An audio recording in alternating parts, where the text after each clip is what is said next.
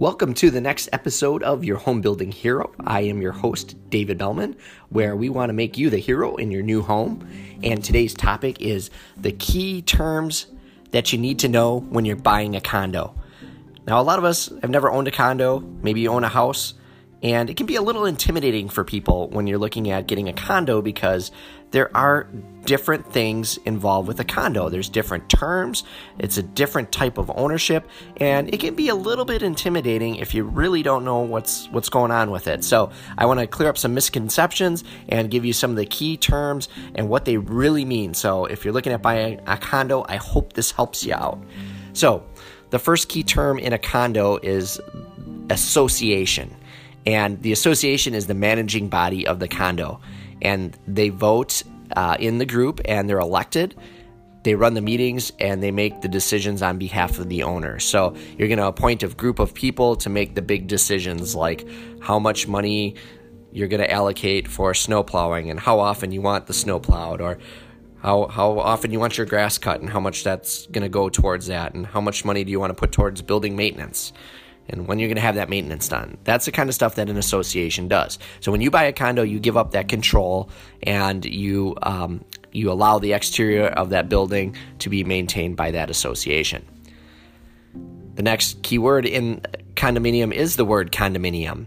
And that actually has a different meaning. It means the overall inclusion of land and the structures within your development. So you own a condominium. So when you, you buy a condominium, you have a fractional ownership of the land, and you typically would only own the inside of your building, whether it's from the paint in or from the drywall in. You only own that inside portion, and the outside portion uh, is belongs to everybody basically, and then everybody takes care of each other. So everyone shares those expenses on the outside of the building. The next key term is common elements.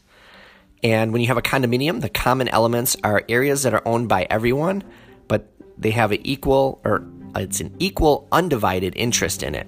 So basically, if you have 55 units in your condominium, the grass area outside your building, you would own a 155th piece of that land, but you would have the right to use all the grass.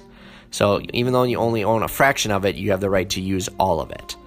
And that can be true for grass, it can be true for driveways, it can be true for sidewalks, um, uh, some entryways, that could be a common element.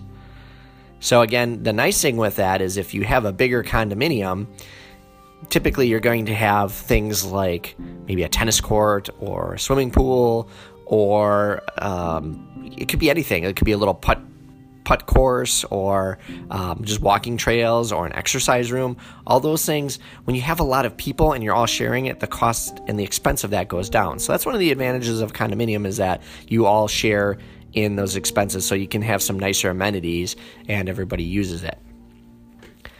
The next key term is limited common element. And this is different than a common element because a limited common element is an area that's fractionally owned but it's only accessed by one individual unit owner. And the condo would be responsible for it, but it would only be accessed by one person. So you might be like, well, what the heck is that? Well, that would be something like a deck, or it could be a hallway in between units, or it could be a balcony to the outside. So again, you're only going to be able to access it from your unit, but it's in an area that's owned by everybody. So that's called a limited common element. Whereas that common element, again, that's going to be, you know, something that everybody accesses. So the word limited is really what you got to focus on there and know that you don't have the right to go on anyone else's part of the property. So the next thing you need to know with condominiums is you're going to get a big pamphlet of information, and some of these are pretty thick, and this is called your disclosure materials. And when you buy a condo, it's really important that you read those disclosure materials. Now, in Wisconsin, before your condo paperwork is official, you have a five day right of rescission. And we'll talk about that in a second, but basically, what that means is you have five days to read those disclosure materials. And if you see something that you object to or are not, uh, you know, sure of, you can cancel your agreement. So the disclosure materials, it's basically a con- comprehensive document and it explains how the con- uh, condominium functions and it governs. So it's going to cover all sorts of things like your voting rights, the size of the board, the rules, the phases that you're going to have, and the actual ownership of the condominium. It's going to talk about you know how often you vote and all those kind of things. So it's really important that you read those documents because that's basically sort of the rules of the game where you live. And you know, if there's ever a conflict, that's the first thing you're going to look for is the disclosure materials just to see how things operate. So, really pay attention to those. It's a big, thick, boring book a lot of times, but it's really important that you have a general understanding of that before you buy your condo. So, again, once you've had those disclosure materials, if you're going to write an offer, you're going to get the right of refusal. And basically, what that is, is um, it's going to give you that five day window to accept those disclosures that they have given you. So, you really want to look at that and pay attention to that. And the other thing you want to watch out for is if you get those disclosure materials before you buy the condo, and let's say before you even write an offer, let's say somebody gives you those materials and let's say they make you initial something, well, technically that five days starts right when they give you those materials and you sign off on it. So you could have gotten that when you first looked at the condo and then all of a sudden you write an offer on it, you may have already lost your five day right of refusal. So, again, I am not an attorney, and if you ever need legal advice, you should check with your attorney on this. That's my disclaimer, and I'm sticking to it. But, um, you know, it always is a good idea to have an attorney look at things if you are unsure of uh, the paperwork or how something works. The next key term that you're going to need to know about a condo is called the reserve account. And most condos will have this, and basically what it is is it's a, a, monetary account that's set up by the association, and it's all the unit owners pay into it, so it's part of your dues. And basically, what it is is it covers long-term maintenance.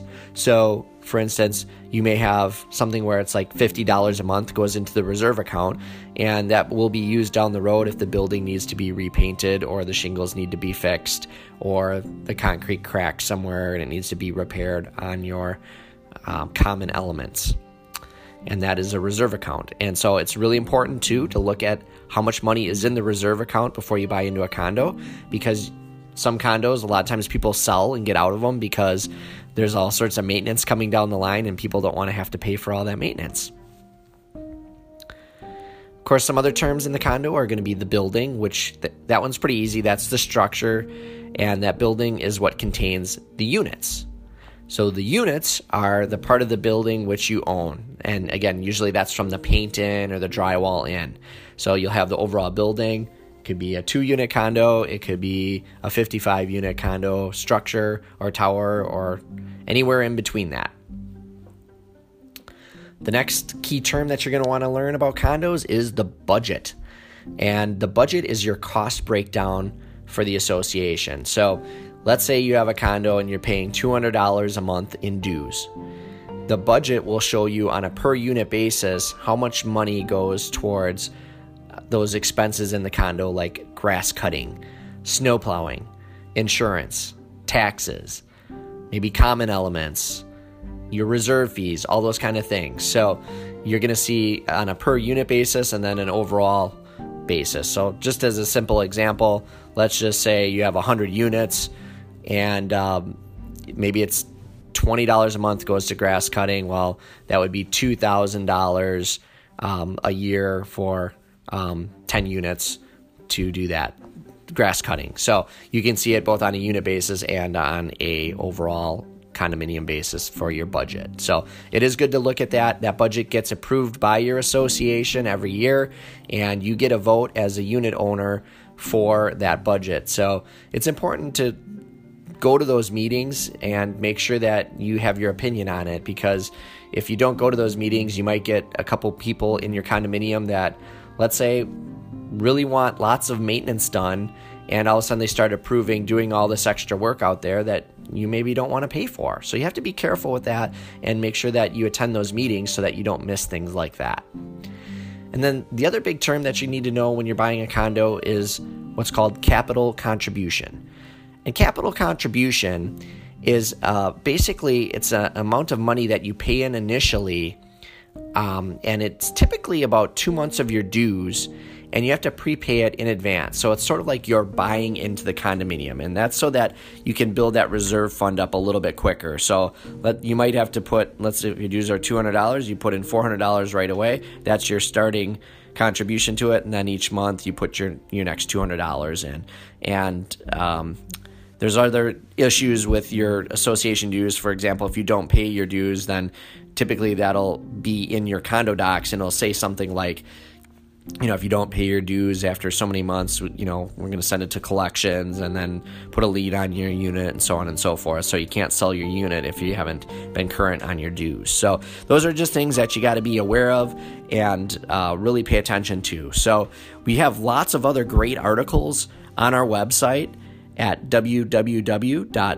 www.belmanhomes.com. That's B E L M A N homes.com so if you want to learn more about buying a condo or the key condo terms, you can research that yourself. We do have a helpful infographic on this as well, so make sure that you check that out. And uh, certainly, if you want to learn more about buying a condo, let us know. And of course, uh, tune in again. We have new episodes of The Home Building Hero every Monday Wednesday, and Friday. So make sure that you subscribe to our podcast and uh, please let us know uh, on our website if you would like to hear anything else. Or there's something that you want to learn about or you find interesting you'd like to learn on new homes condos real estate or anything regarding that let us know. We'd love to hear from you. And i want to say thank you again for tuning in and we'll catch you next time